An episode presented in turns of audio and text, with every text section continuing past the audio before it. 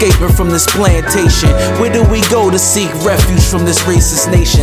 I'm tired of marching, I'm ready for a revolution. Blatantly disrespect us, every situation. Miseducating them in the school system. Stop complaining and go do something. Fuck affirmative action, all Sharpton don't speak for me. Is freedom really free?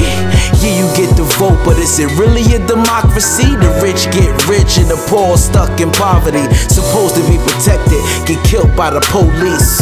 Yeah, modern day slavery, corporation of the USA, you just an employee. UCC, I'm about to claim my sovereignty, document my legacy, intellectual property, so godly, uber heavenly.